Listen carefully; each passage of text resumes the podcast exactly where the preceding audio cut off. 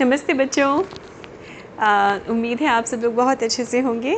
आज आप सबसे उसका सबसे कुछ कुछ चीज़ें मैं और बताना चाहूँगी। जैसे इमोशंस की बात हम करते हैं फीलिंग्स की, जिसको हिंदी में भाव बोलते हैं इमोशंस वो बहुत तरह के होते हैं। हम सबको अपने जीवन में गुस्सा भी आता है, प्यार भी आता है, हँसी मज़ाक भी करते हैं, हम लोग लड़ाई भी करते हैं।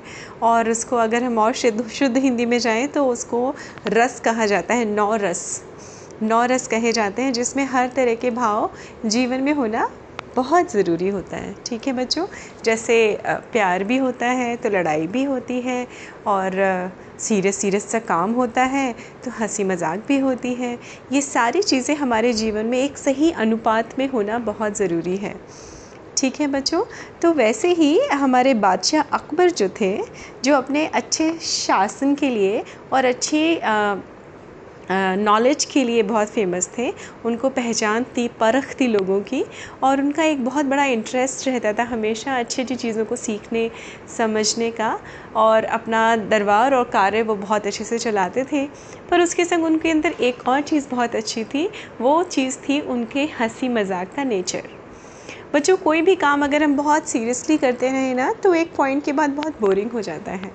तो वैसे ही हमारे महाराज बादशाह अकबर जो थे अपने काम को जितनी बारीकी से और ख़ूबसूरती से बखूबी निभाते थे उसने ही उस, उससे, उसी के अनुपात में वो ऐसे ही माहौल को बहुत लाइट रखते थे हँसी मज़ाक मस्ती भी करते थे। और वो काफ़ी फ़ेमस थे, काफ़ी अनप्रडिक्टेबल थे कि कभी भी कुछ भी सवा, सवाल पूछ लेते थे अपने दरबारियों से। और आप सब लोग समझ ही गए होंगे कि जब हम महाराज अकबर की बात कर रहे हैं तो उनके साथ में किसका नाम जुड़ता है सबसे पहले? बीरबल का। ठीक है बच्चों तो आ, ऐसे ही महाराज अकबर के मन में एक बार आ, ऐसे कुछ ख्याल आए और उन्होंने आके दरबार में सबके सामने ऐलान किया कि मेरे तीन सवाल हैं। और उन तीन सवालों के लिए, के जवाब देने के लिए मैं आप सबको खुली तौर, खुले छूट देता हूँ एक हफ़्ते का। एक हफ़्ते का टाइम देता हूँ। एक हफ़्ते में मुझे इन तीन सवालों के जवाब जो ला के दे देगा, उसको एक हज़ार सोने की अशरफियाँ मतलब वन थाउज़ेंड गोल्ड कॉइन्स मैं गिफ्ट में दूँगा। क्योंकि ये सवाल इतने भी आसान नहीं हैं। ठीक है बच्चों? तो बादशाह अकबर की ये कहते ही कई दरबारियों की तो आँखें एकदम चमक गई सोने की शर्फियों का नाम सुन के गोल्ड कॉइन्स का नाम सुन के और उन्होंने बड़े एक्साइटेडली बोला बादशाह आप हुक्म करिए आप बताइए आपके क्या सवाल हैं? हम तो जवाब यूँ ही ढूंढ लाएँगे। तो बादशाह अकबर ने, ने कहा हम्म, आप लोग इंतज़ार करिए मेरा पहला प्रश्न है कि आप में से कौन बता सकता है कि आकाश में कितने तारे हैं, कितने सितारे हैं जो रात चमकते हैं हर रात? जो बताएगा, वो भाग्यशाली होगा भाई। उसका दूसरा सवाल मेरा ये है कि इस पूरी पृथ्वी का, इस पूरी दुनिया का मिडल पॉइंट मतलब मध्य भाग क्या है? कौन सी ऐसी जगह है जो एकदम सेंटर पॉइंट है इस धरती का? और मेरा तीसरा सवाल है कि इस हमारे दिल्ली शहर में, दिल्ली शहर उनकी राजधानी थी दिल्ली शहर, हमारे दिल्ली शहर में कितने कौए हैं? कौए समझते हैं आप लोग? क्रोज़। तो अब ये तीनों सवाल सुन के दरबार में क्या हो गया? सन्नाटा छा गया, क्योंकि ये तीनों सवाल बड़े ही अतरंगी टाइप के थे। जिनके जवाब देना तो बहुत कठिन कार्य था। महाराज अकबर ने ध्यान से, गौर से सबकी तरफ़ देखा और फिर एक ज़ोरदार हँसी के संग बोले क्या हुआ? इतना सन्नाटा क्यों छा गया? है किसी के पास जवाब? कोई बात नहीं, बहुत मेहनत का काम है ये। आप लोग सोचिए, जवाब दीजिए, मुझे एक हफ़्ते का वक्त है और जो तीनों सवालों के जवाब दे देगा सही सही, उसको क्या मिलेंगी? एक हज़ार सोने की अशरफियाँ, वन थाउज़ेंड गोल्ड कॉइन्स। अब सारे दरबारी जितने भी थे, जिनको लालच भी था पैसों का, लेकिन सवाल इतने कठिन थे कि कहाँ से ढूंढ के लाएँ? जवाब धीरे धीरे धीरे करके नॉर्मल राजकाज चल रहा था और सारे दरबारियों के दिमाग में वही प्रश्न घूम रहे थे बादशाह सलामत के कि भाई कहाँ से उन सवालों का जवाब लेके आए?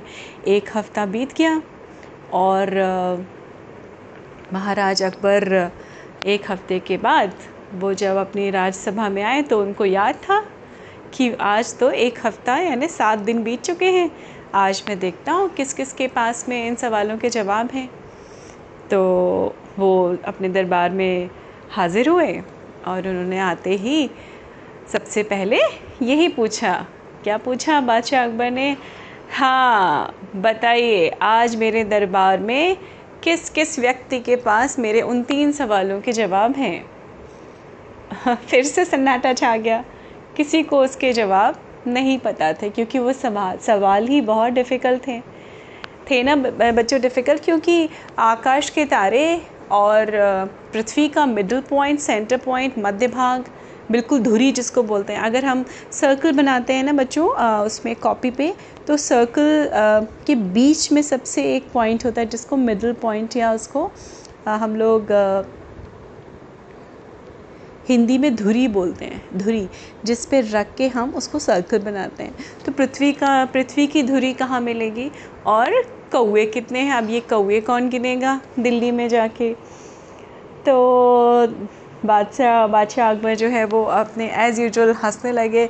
मुझे मालूम था कि किसी के पास मेरे इन सवालों का जवाब नहीं है। और वो घूम के बीरबल की तरफ़ देख के बोलते हैं, क्या हुआ बीरबल? इस बार तुम भी फेल हो गए क्या? क्या हुआ? तुम्हारे पास भी सवालों के जवाब नहीं है। तो बीरबल झुके, उन्होंने अदब से बादशाह बादशाह अकबर को सलाम किया। उन्होंने बोला, महाराज, आपके आदेश के बिना, आपके हुक्म के बिना तो मैं कुछ नहीं कर सकता। आप मुझसे पूछिए, मैं अभी आता हूँ थोड़ी देर में आपके सवालों के जवाब लेके। मैंने भी अपना काम किया है। तो उन्होंने कहा, ठीक है, आज शाम को तुम्हें मेरे सवालों का राज्यसभा ख़त्म होने के बाद तुम्हें मेरे साथ तीनों सवालों का जवाब देना होगा। बीरबल ने कहा, जो हुक्म, जहाँ पना, और वो वहाँ से चले गए। अब राज्यसभा ख़त्म हुई, वही तीन चार बजे का वक्त होगा राज्यसभा ख़त्म हो गई, और अपने नियम के अनुसार बीरबल जो है, वो फिर से हाज़िर हुए राज्यसभा में ख़त्म होने के बाद उन्होंने बोला, महाराज अकबर की जय हो। और मैं चाहता हूँ कि हम लोग जो आपका राजभवन है, उससे थोड़ी दूर बाहर एक बहुत बड़ा सा मैदान है। ग्राउंड होता है ना, जो खेलों का खेल का मैदान। आप वहाँ चले मेरे साथ। तो महाराज अकबर ने कहा, उससे क्या होगा बीरबल? तो बीरबल ने कहा, महाराज, बस मैं आपके सवालों के जवाब वहीं पे दूँगा। तो महाराज अकबर ने कहा, ठीक है, हम ये भी मंजूर करते हैं। चलो, वहीं चलते हैं। अब थोड़ी देर में वो लोग उस ग्राउंड में या मैदान में पहुँच गए। वहाँ पे ऑलरेडी बीरबल मौजूद थे। ठीक है, बीरबल के पास थी एक छोटा सा एक था एक छोटा सा बकरी का बच्चा और उनके पास एक बड़ी सी कील थी लोहे की। कील समझते हैं बच्चों ना, एक नील, नेल जो होती है जो दीवार पे ठोकते हैं, वो और उन्होंने बोला बादशाह सलामत को फिर से उन्होंने अदब से झुक के सलाम किया और बोले आ, तो अकबर ने कड़क के पूछा हाँ बताओ भाई इतना दूर मुझे बुलाया है?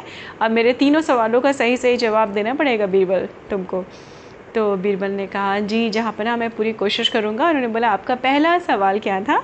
आपका पहला सवाल था कि आकाश में कितने तारे हैं? तो महाराज आकाश में उतने ही तारे हैं जितने इस बकरी के बच्चे के ऊपर बाल हैं।